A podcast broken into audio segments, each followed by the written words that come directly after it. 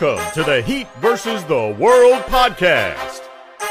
And now, stand up and make some noise for your host, Joel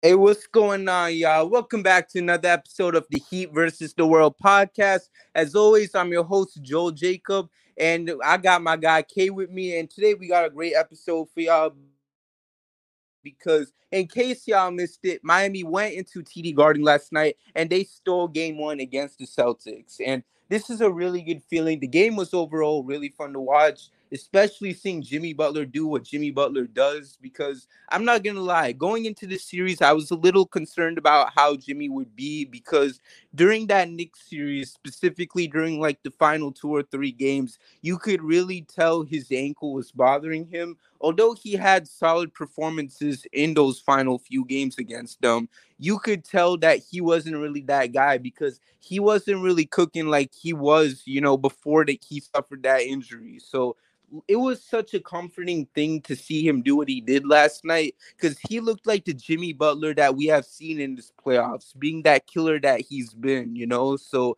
it was a great thing to see overall, and the Heat were able to get this win, which is most important because, and this was something that you talked about, Kay, in the last pod that we did.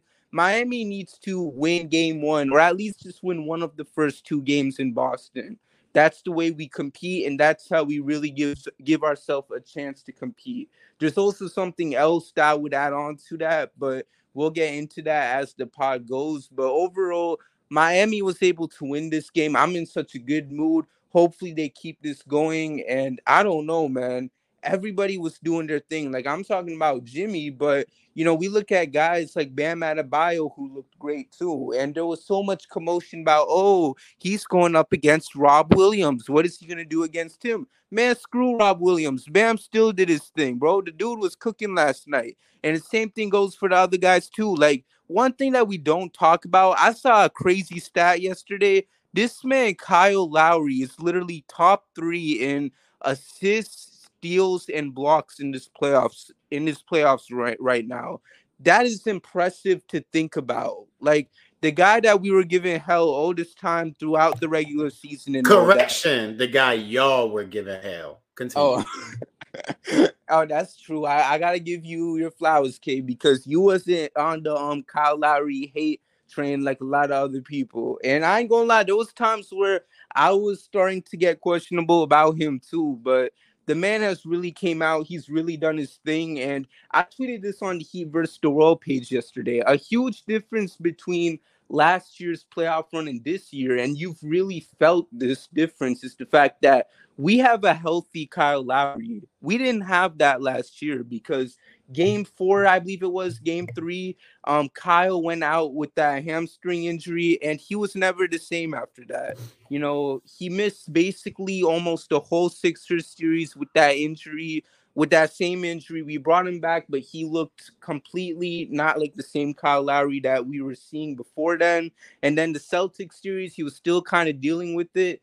But this year, and it really goes back to the amount of games that he missed during the regular season, he looks really healthy. He looks in great shape, and the man's been cooking. So it's such a great thing to see overall. And I also got to give a big shout outs to guys like Caleb, yeah, Caleb Martin, Gabe Vincent, Max Strus for also stepping up. It was a great thing to see overall, and I'm just really happy, man. Kay, what's on your mind? When you think about a guy like Kyle Lowry, you take it back to last season, um, and you mentioned that playoff stretch where he wasn't fully healthy, but you go back to one of those games in the Eastern Conference Finals. It was in the middle of that series. It may have been like three or four. Well, Kyle Lowry and his big outburst late in the game, big shot making throughout, was actually a reason that propelled the Miami Heat to winning that game. And that one game was a microcosm in itself of what his impact is during a playoff run. Lowry isn't going to come out every game and get you 20 points. He isn't going to come out every game and be one of your main offensive guys, but he can do that, which he showed you to help the Miami Heat sustain and stay in this game during the middle parts.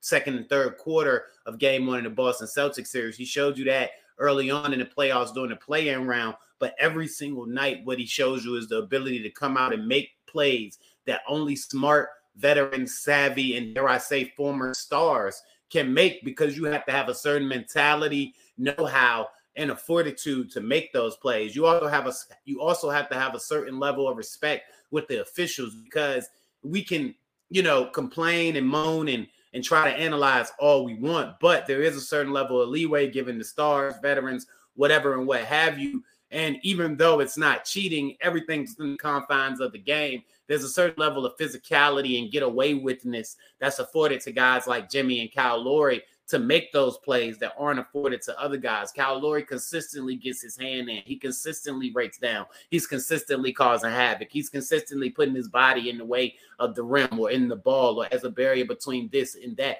And Jimmy Butler does the same thing. And for other guys, they may be fouls. But for those two guys in particular, at least for this Miami Heat team right now, those plays aren't fouls. They're just good, hard basketball plays. And they're being refed as such because the referees know that this is just who these guys are. They've done it their entire career. And as I mentioned about Kyle Lowry and Kevin Love specifically, so like pseudo super duper role players for us, they're former stars and they still can be stars for 16 games or at least 10 minutes in each game of 16 games, which is all you need them to do when Jimmy Butler's on this level and Bam Adebayo is being as assertive totally in all facets of the game as he is. Right. And like just to add on, man, to see our guys step up and do their thing, it's really important for the squad. And you know, I'm I'm a little worried about Cody Zeller because you know uh, we were really praising him just a few episodes ago, but I don't know, like he's kind of scary. Let me walk. Let me walk you back off the ledge before you get too deep, Joel.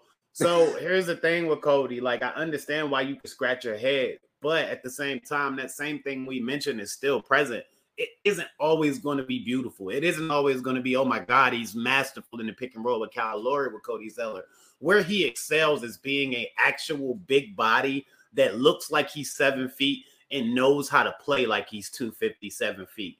Yes, there was some head scratching plays last night, and there were some times where you're like, what is he doing? But I'll also point to two things one being an effect, and the other being a specific play the effect of having Zeller in there is allowing Bam to be able to take those lapses on the court, catch his breath, not fearing of giving him a break, allowing him to guard a guy like Jaylen Brown. And it also puts you in a position where Rob Williams can't leave Cody Zeller because even though we look at Cody Zeller as a second tier guy who was a first round draft pick, top pick, might I add, he has those tools and that ability. So Rob Williams knows he can't actively and readily leave him down there which even if it's only for three, four, five, six, seven, eight, nine, ten minutes at max, that absolutely helps Bam. And then you also look at it from this perspective that play that I mentioned.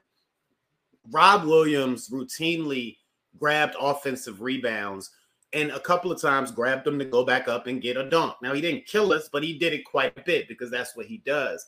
But when Zeller was in the game, this one instance that it happened, an offensive rebound, a chance, Rob Williams didn't immediately come down with it. The ball was volleyballed around until eventually the Celtics got it. And just having that presence there alters the game. And I'll point to this. Do you remember in a part of the season before we got Zeller and Kevin Love? And again, I mentioned it the whole while. I'm not caping for Dedmon. Show me a better option was always my thing. And they brought two in. Something specifically I said as it came back up maybe about two months or so ago. But with the Dedmon in the game, you actually got nervous without Bam because you could physically see the drop off from a presence, a physicality, and just having someone to be a barrier standpoint. You don't notice that drop off with Zeller and Love. They may do some questionable stuff. You may be like, ah, why did he do that? But you never fear getting Bam a small break. And that's what the important thing is. Right. And I just got to say, you know, I never really thought about that, what you mentioned with Rob Williams and those offensive rebounds, because that's actually true now that I look back at last night's game. I think the main thing that kind of just gave me the fear about Cody Zeller was the fact that some people were saying on social media, like the game almost looked like it was lost the second the fourth quarter came in. Cody Zeller was still in the game. You know, like do you do you think it should have been like that, or do you think like Bam should have been in the game? Because I don't know, man. Because I can't ever argue playing Bam more minutes. Like I can't ever argue that. But I hate when people bring that point up like we aren't one a team that those same people that are complaining had playing or going for ping pong balls. And two like these Celtics aren't the same team that many of those same people were scared of. When I said that we were the kryptonite by the way you have to throw that because I'm not going to stop saying that by the way. Oh yeah but three also this Celtics team is the one that just absolutely dominated Philadelphia. I don't mean beat them. I don't mean barely won. I mean dominated. Got Doc fired. Got James Harden thinking about going back to Houston. Got Joel Embiid up there stealing balls from Giannis. Steps to success. I mean, dismantled the franchise. Really put a stamp on the ending of the process. Like we have to acknowledge that this Boston team is talented. Now they're not as good as they were last year, from my perspective.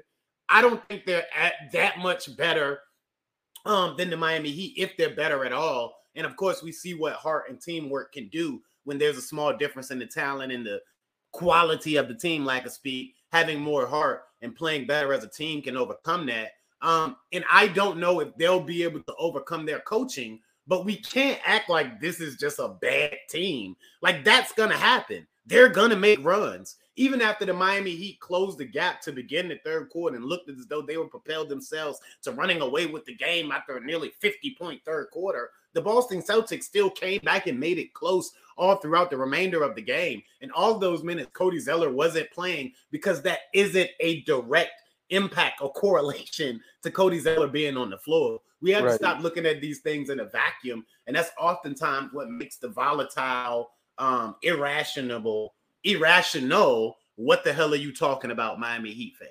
So let's just stay away from that. And if it begins to be a trend, you know, I'll be the first one to say I was wrong and correct myself. But I just try to stay away from that, you know, instant microwave reaction thing that we see because oftentimes, and especially when you're talking about sports, you, you don't really get a clear picture from looking at one instance.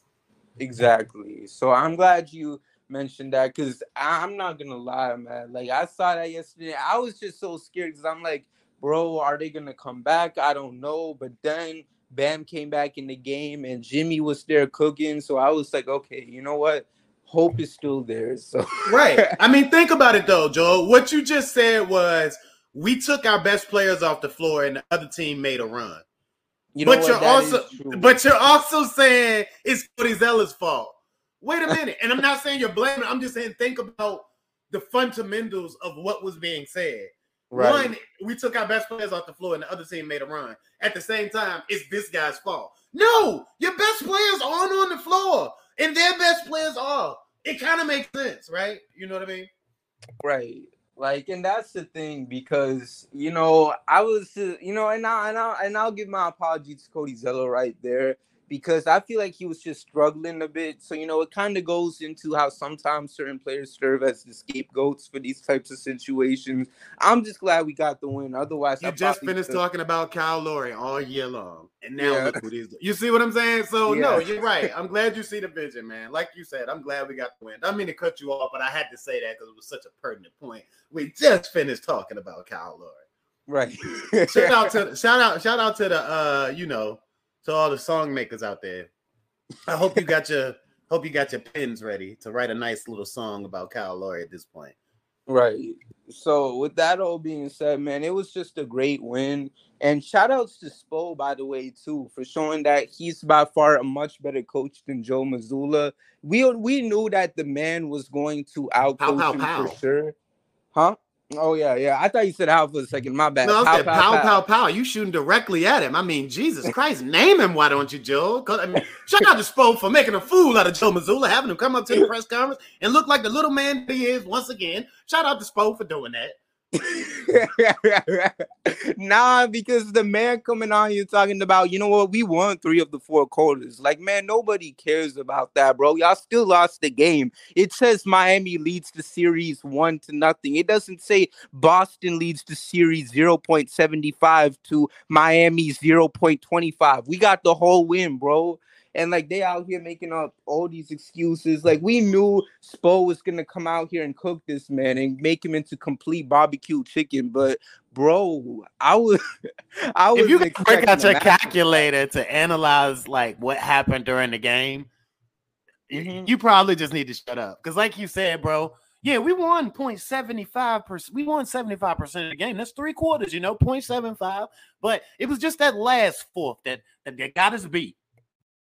Exactly. At the end of the day, it's about the final result of the game. That's the thing. Like, that's the difference between like Celtics and they stuff and the Heat with their stuff. You think if we lose a game and we're in that same situation as them, you think Spo gonna hop on the mic and tell them that we won three quarters of the game and we should feel proud about that? We should maybe hang a banner for that? No, he's not.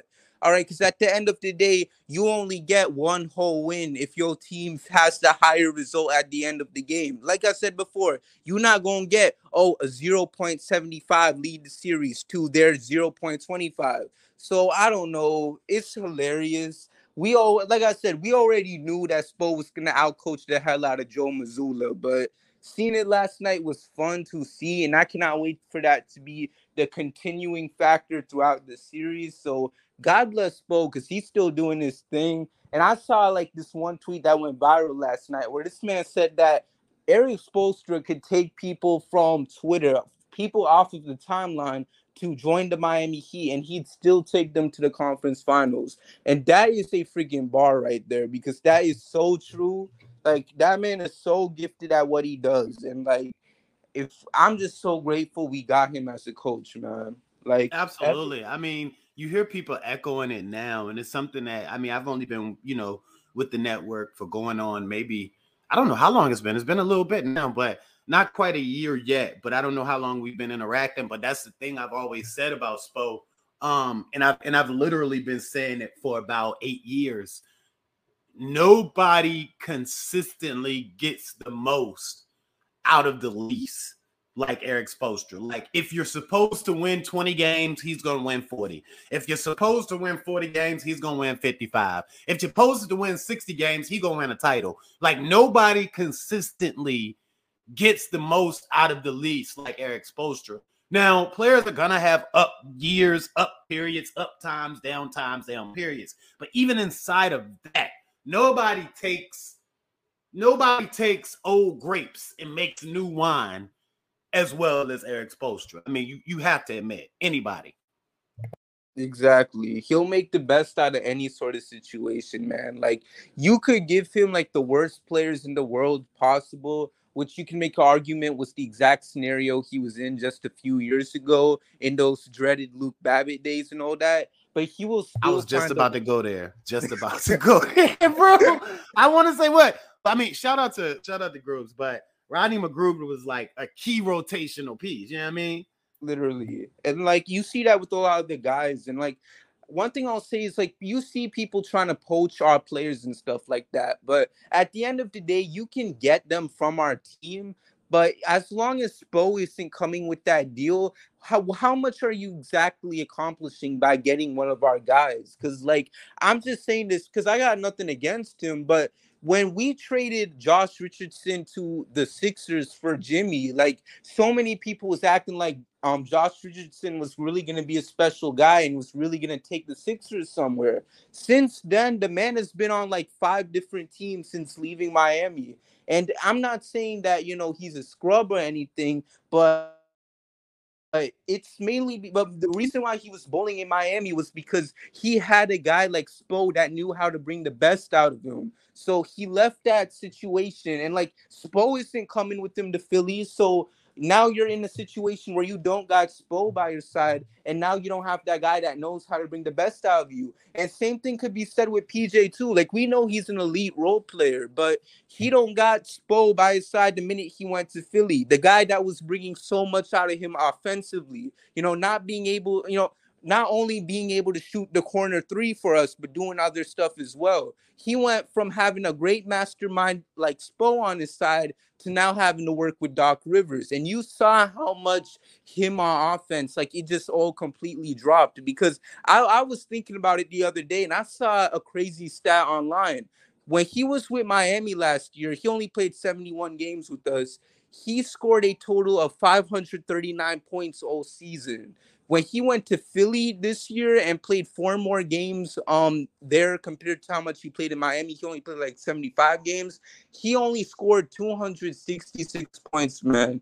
Like his um what's it called? Points overall literally was cut more than half when you look at how much he scored in Miami and how much he scored in Philly. Like that just shows how special guys like Spo is. Like even if you poach one of our guys, like unless it's a star like Jimmy or Bam, let me just knock on wood real quick if I can find some wood.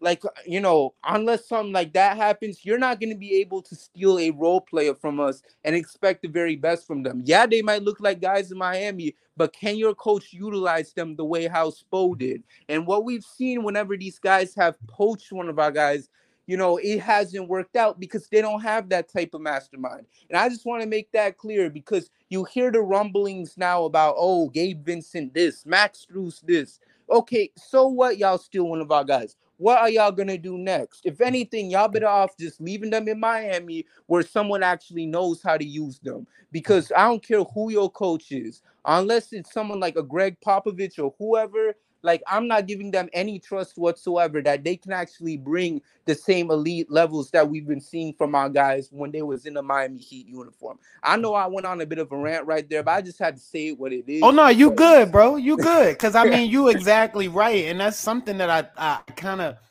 I'll say it. I tell people all the time. It's like, yo, you can't really judge a guy with Miami and without Miami because those that's the gift and the curse, and they both work well for Miami. The gift is a guy's never going to be as good as he is once he comes to Miami, but that's the curse for other teams.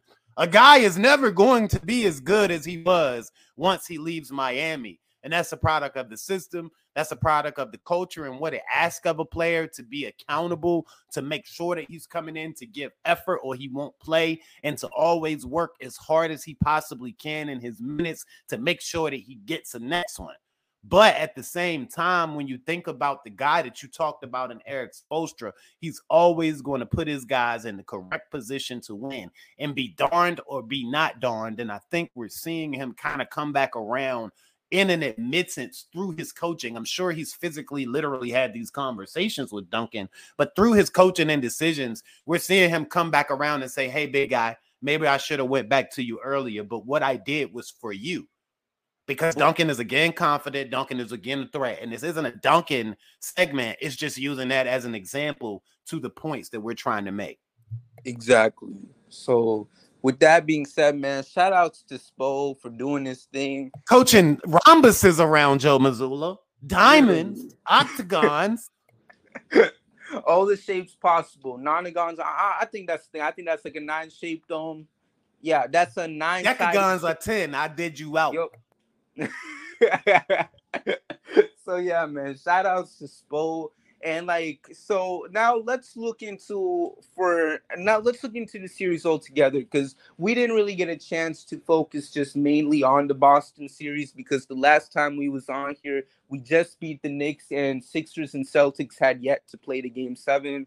So I just want to know, like, Kay, like real quickly before we get into our expectations for game two, like what keys are really important to you when you look at what Miami needs to do to finish this series against Boston? I know we're only one game in, but like what's some of the main keys for you to, you know, make it back to the NBA finals if you're Miami? No preference needed, man, because this is actually something you know we should have did um prior to coming in the series, but just the way the schedule fell, I don't think that we had a chance to do it here on the main pod.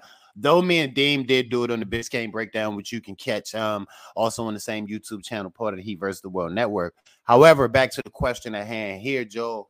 Um, we all noted the coaching matchup because we could see.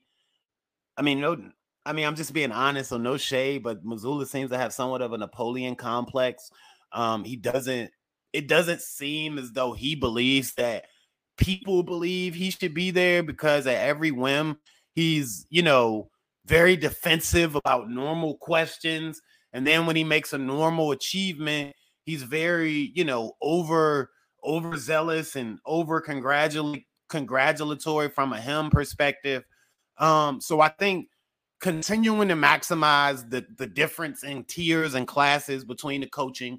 Spo continuing to maximize that because Spo totally set Mazzulla and the Celtics up last night. If you'll notice the the chatter in the first half, oh, the Celtics are just dominating in the paint. They're killing them in the paint.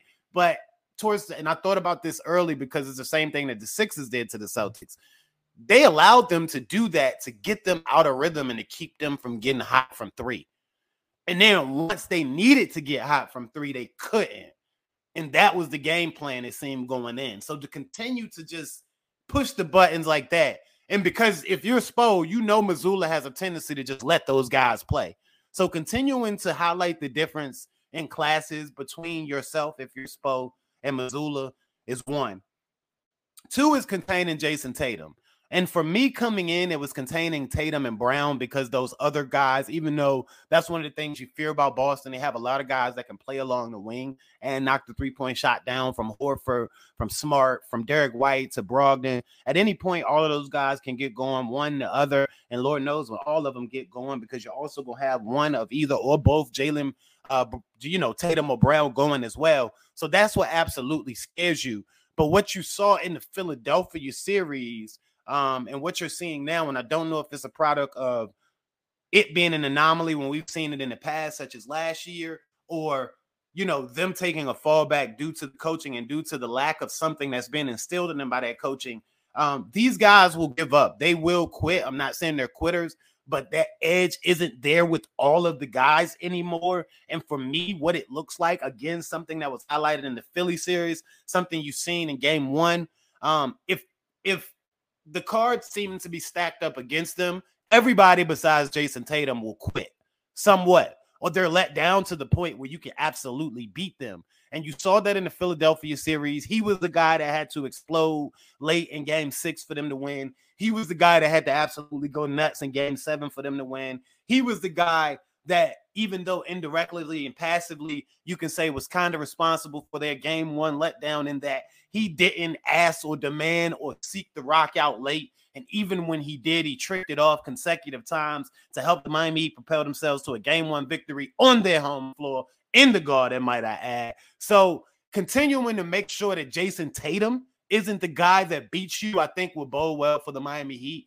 And lastly, look, man, if Bam Adebayo continues to be assertive and it's not aggressive. Make sure I always have noted this for the last two and a half years. The word that I use, assertiveness. If he continues to be assertive, and that not only speaks from a shots attempted perspective, but if he continues to just say, I'm going to challenge every rebound, I'm going to use my athleticism, my strength, my my my very unique skill set and abilities, the way that I move on the court to impact the game. I'm gonna throw myself around with control, recklessness, and great effort, of course. I'm gonna throw myself around. I'm going for everything. I'm gonna scrap, I'm gonna claw, I'm gonna fight. You're gonna have to see me on every play. I'm gonna grab it, I'm gonna push it. I'm taking you, I'm middying him. I'm doing everything I gotta do to help my team win. If we continue to see this assertive bam for three, then the Miami Heat's chances of not only winning this series are well, but any ball game that they play. And that has been the case for the last two years. So those are my three keys coming into the series and after seeing game one, I would definitely double down and say that's the way that the Miami Heat win this. And they definitely can do that in five, but they will in no less than six. I agree, man. And to add on to that, like everything you said was spot on. And also, I just got to say, like, let, let's protect home court, man. Like, let's just make sure that we handle business at home too. Like, it's not a major key like everything else you mentioned, but for me, it's important because I feel like that was one of the main things that led to our downfall last year because we did so well protecting home court last playoffs, but then when we played Boston, we went one in three in the games that were played here in Miami, including that game seven loss. So, you know, here we are, man you know, we won that first game in Boston, which is great. We now have home court, and let's keep it with us. You know, let's, you know, we don't know what's going to happen game two, But let's go into game three and game four and let's find a way to get the win. If we can win game two, God is great. But you know, even then, if we don't, let's go to game three, game four, find a way to win both games. And you're in a situation where you could potentially be up three games to one, most likely. So the way how I would see it go down, if my my bad, y'all. My the way how I would see it go down if I was the Heat is that Miami would win game one. You know, Scott Foster or anyone wants to screw over the Heat. Maybe they lose game two. The odds of them going 2 0 in TD Garden aren't huge. So, you know, you got to accept it as it is. Although I wouldn't be mad if that was to happen, of course. So, 1 1, you go into Miami, protect home court, take both games there. And then come game five, maybe Boston takes that because they don't want to lose on their home court. And then Miami closes it out in six that's how it could go. Like I think that's a possible situation, and hopefully it ends up like that for the Heat. I strongly believe this squad could get it done, man. Like I just I just need them to protect home court, take care of business, and let's just get our revenge, man. Because right now we are on a whole revenge tour right now. Like here we are playing the team that took us out of the running last year, and we're in a situation where we could potentially play the team that didn't get to play us healthy in the finals the last time we saw them. So, I, I mean, at this point, screw it, we bowl, man. Like, just give us whoever and let's do our thing and let's get this banner number four because I've waited too long for a championship and I want to see Jimmy Butler get his ring. Like, that's something that's beyond important to me right now. I don't care about no trades, I don't care about any of that. Let's get Jimmy Butler his ring, and we can do all that other talk later. You feel me? so let's see. I totally do, but you mean tell me you don't care about ping pong balls in the 14th pick, Joe? Oh man, you know it's cool and everything, but you know, we'll we'll just have to settle for the ring instead. Unfortunately, that's all. We'll just have to settle for the ring.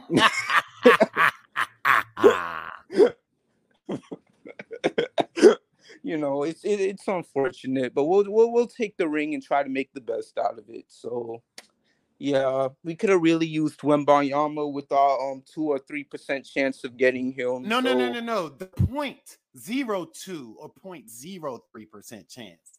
Well, you know, I got that guts in me, so you know, I believe we could have maybe won it if we. You think we could have got up there with that? Because I mean, you know, the Bulls, all they needed to do was get inside the top ten with that pick, and they got to 11, which Literally. means that their pick instantly converted to, to Orlando's to Orlando. so, um, you know, I mean, I mean, it, I, I, you know, I don't know. Man, it is what it is, bro. We chilling, we watching the Heat doing their thing, so you know. of course, because we ain't got pick eleven. We up one after game one for the eleven. You feel me? You're so. With that being said, man, Miami Heat continue doing your thing. And now let's look at this game too, man. So to close it out, let's look into this upcoming game for the Heat. And like I said before, man, if the Heat could actually find a way to win game two and take a 2 nothing lead, y'all know I'm not complaining. I'm to be going crazy if that ends up being the situation. But at the same time, there's a chance that maybe Scott Foster pulls up. We already beat the allegations um last series against New York. And, you know, so there's that. We also haven't played Scott Foster with a healthy Jimmy Butler, which is also important to acknowledge because we didn't have him in game two, which was the game he officiated. And then in game six, Jimmy was still dealing with that with that swollen ankle, although he still had a solid performance. So who cares about that? But yeah, he has not refed against a healthy Jimmy Butler. So there's that. Overall, like it's gonna be a crazy game. We're gonna see what Boston has in them and we're going to see what humbly the best player in the world or whatever he called himself has in store for us after basically crapping the bed if you look at what he did in the final few minutes of game one so with that all being said like Kay, what's going to be your expectations for the heat as we get ready for the second game oh man oh man Oh man, oh man, Joel. I told you to let me go first because I ain't even want you to get into your diatribe without letting me say what I gotta say because I know it's gonna influence what you gotta say. You just said it though, bro. You you said it. Humbly, I'm one of the best players in the world. That's what he said, right? So you know he's gonna come out looking to show you what he showed you in game seven after performing the way he did in game six late, after performing the way he did in game six early, which led to the late game six performance and led to him saying humbly how much of the best player in the world he is, or you know, which he, where he falls in that pecking order. Because my belief is this it's 50 50 going in. The Miami Heat winning game one and doing what they've done all playoffs long show you that they can absolutely win game two. I mean, absolutely. And Boston Celtics fans and the Boston Celtics and Joe Mazzulla and everybody over there that's going to show up to the TD Garden should know that. Here's the thing the Miami Heat should be absolutely aware, and I like to believe that they are, considering Spo is Spo and Jimmy is Jimmy, that Jayson Tatum's going to come out looking to be the Jayson Tatum from game seven from the onset in game two. He likes to, you know, highlight how he's cut from that Mamba cloth so you know what you're going to get. But again, back to my firm belief, and this completely speaks to the assertiveness we've seen from Bam Adebayo, who's been dominant on both ends, defensively for much of the game and offensively for the most important stretches of the game across these last couple, game one and game six against the Knicks. Um, if they can, if they can maintain and absorb the early blow, I think that this is another close game. And it takes it all the way back around to that thing that I said closing the year. Now, this was about with 10 games left in a year. I said this, and now everybody else is saying it. I love it when that happens because I'm just a small man out here in the big pond, so I don't get the love, but y'all know I said it. Um, all of the clutch games that the Miami Heat have played this season, we looked at them like they were a curse. And I started to think to myself, hmm, this thing's getting tight. Hmm, somebody gonna start sweating. Hmm, draws gonna start get tight. Not even with playoff scenarios, but with the play-in scenario, having to win, get in, losing the first game to Atlanta, being blasted on the boards, being down seven in Chicago late with the world and all our ping pong ball one fans thinking that it's over and their fruitions are about to come enjoyably to sight. But the Miami Heat, what they've done time and time and time again this year, found a way to pull the game out in a tight one late when the chips were stacked against them, coming down from double digits almost in the third period where the Boston Celtics got you on the ropes. Rocky, hang in there. I'm trying, Adrian. That's the Miami Heat. I mean, they consistently found a way to do it this season, late in clutch moments, in the biggest moments. And that thing there has come to fruition so much already in the postseason from being down late to the Bucks a couple of times coming back, hitting big shots needed, making the necessary defensive plays, being more willing to do the small things. Did you see how much Bam was on the floor in game one? I mean, Bam stayed on the floor in game one. Oh my lord. Got my blood pumping. Um, I mean, just that experience, that ability, because at this point it's an ability. It, it's something that they have honed in and they know how to do. It's a superpower almost. If usually it's about 50 50 maybe a little much to either side, depending on what you've seen them do throughout the season. But against any team, any team that's left, especially at this point, putting them up against the Miami Heat and telling them to perform in clutch moments is going to overwhelmingly be the Miami Heat at 60% or higher in any situation, if that is the situation. So if they can absorb that early blow, they're going to put themselves in position where it's just a game.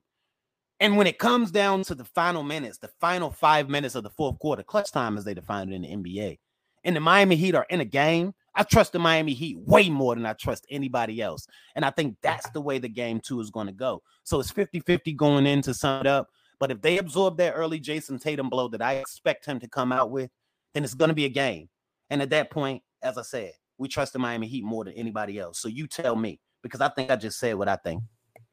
Right. And you know, like you mentioned, you know, all those um close games and everything, it really helped the Heat because I think the Heat have like a really good record now in the playoffs ever since um this all started. So it's great to see how much they grew from those clutch games in the regular season. Celtics were also 0-3, well now 0-4 in these types of situations too, which is crazy to see. And if you're Miami, like you said, just take those punches by the Celtics and keep it close, you know like even then, what's crazy is the fact that Tatum didn't even have a bad game altogether. Like that man had 30, but even then still found a way to choke. I mean, I don't know. I just feel like it's just in that man's blood at this point because the thing that makes the, the Heat such a um different opponent from the Sixers is that we're always gonna play great. Like we're not going to downplay our the other team, you know, even if one of their guys is struggling. Because the truth is, if the Heat was in the Sixers situation last series, but no, not not last series, but if the Heat were in the Sixers situation last round, the the the Celtics would have been sent home in six. All right, like come on now, like that man had one point that whole first half in that game, and y'all couldn't find a way to take advantage of that. And because of that, when it was time for the second half, he started making his shots, and Philly ultimately paid because they never took advantage of the fact that the dude was struggling in the first place. Miami and, would never and allow before that you, to happen. And before you go on, you made a great point there. I wanted to add this on to add to your point. Yes, not only the one point, Joe, but I said it. Jayson Tatum cannot go five for something three times versus the Miami Heat and think he's gonna beat them in a series. Your point stands. If he had a play like that against the Heat, he would have already been at home. Right. Mm-hmm. So that's the thing. Like he got bailed out a lot, whether if it was that or winning game two, which he only had seven points, by the way. There was multiple times in that series where he really avoided the potential of really getting cooked for some of his performances in the past. And now He's in a situation where this Miami Heat team is not Philly. They're not going to bail him out by choking whenever the opportunity comes for them to seize the moment. Miami will go for it. So Tatum knows that he's in a situation where, you know, the margin of error is not as big as it once was compared to playing like a team team like Philly. And I just wanted to mention that because so many people were saying as the series was coming around that, oh, Miami's never played a team like Boston, you know you even though we literally played a team like the Bucks, that was literally the best team in the whole NBA, and then the Knicks, who you know is kind of you know we don't talk about them, but who cares? Um, so there's there was that, but at the same time, Boston never played a team like Miami. Like they played the sorry Hawks in the first round, and then they played the Sixers, who we already said like, they choked it up completely. Now they got to play against the Heat, a team that isn't as sorry as Atlanta, and a team that's not going to choke the way how um Philly choked against Boston. So they're in a different situation as well. So all this being put together, like I just expect Miami to play another good game. You know, if Jayson Tatum shows up, that's great. But like you mentioned, I just anticipate Miami to take every punch possible and make this a really close game. And you know, last night's game was a game of runs. I wouldn't be surprised if that continued in this game. So if Miami could, like I said, it's kind of like a boxing match. Everyone's gonna throw their best punches possible. If Miami can just maintain each punch that's thrown at them, and they could just throw some good ones themselves, like we should be good, man. So I'm not no, really stressing anything.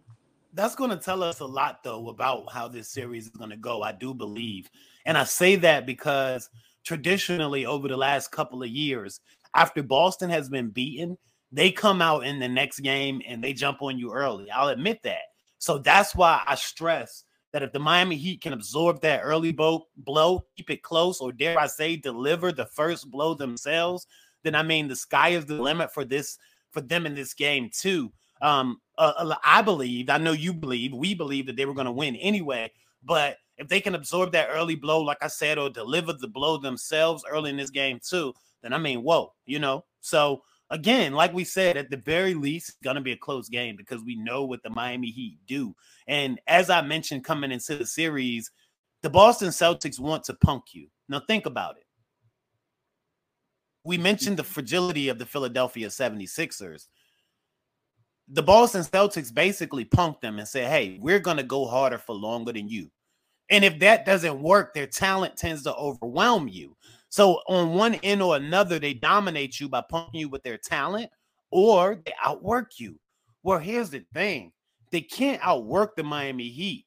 And the Miami Heat work so hard and are so used to being the quote unquote less talented team that they've learned with their work, with their scheme, with their know how, with their coaching to account for that talent. So as you mentioned, the Celtics haven't faced a team like the Miami Heat, and that's been the case for the last two years. Because again, well, the last several years, because yeah, you you know the whole you know how I feel about the post bubble season where there was more time between the two parts of the bubble than the two seasons. Okay, you count it, but for us, the number we're looking at, you throw it out because as we've seen this year and that and the year before, the Bucks didn't want the smoke. Get out of here. Bucks pack, steps to success pack on sale.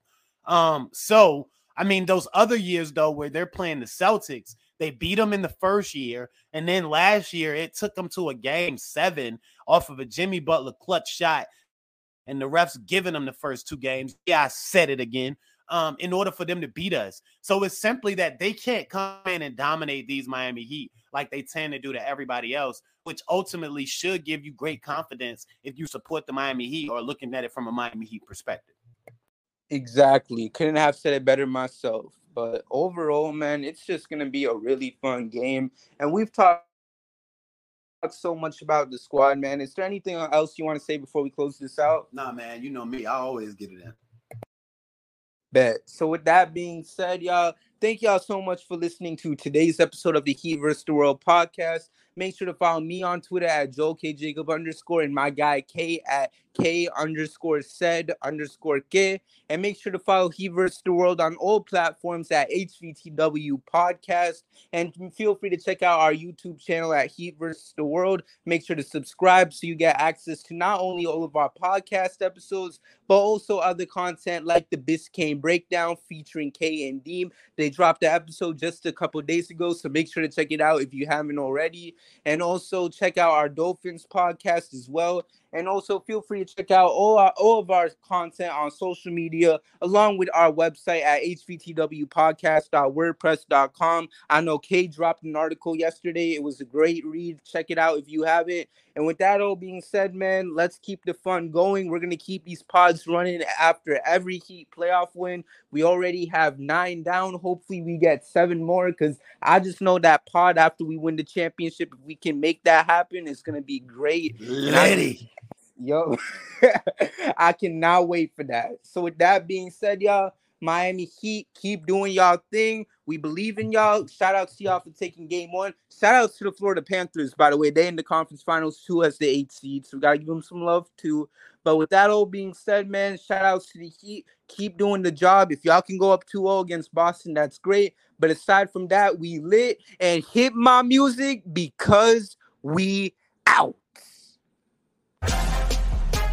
Thank you for listening, and we'll see you next time with a brand new episode of the Heat versus the World podcast.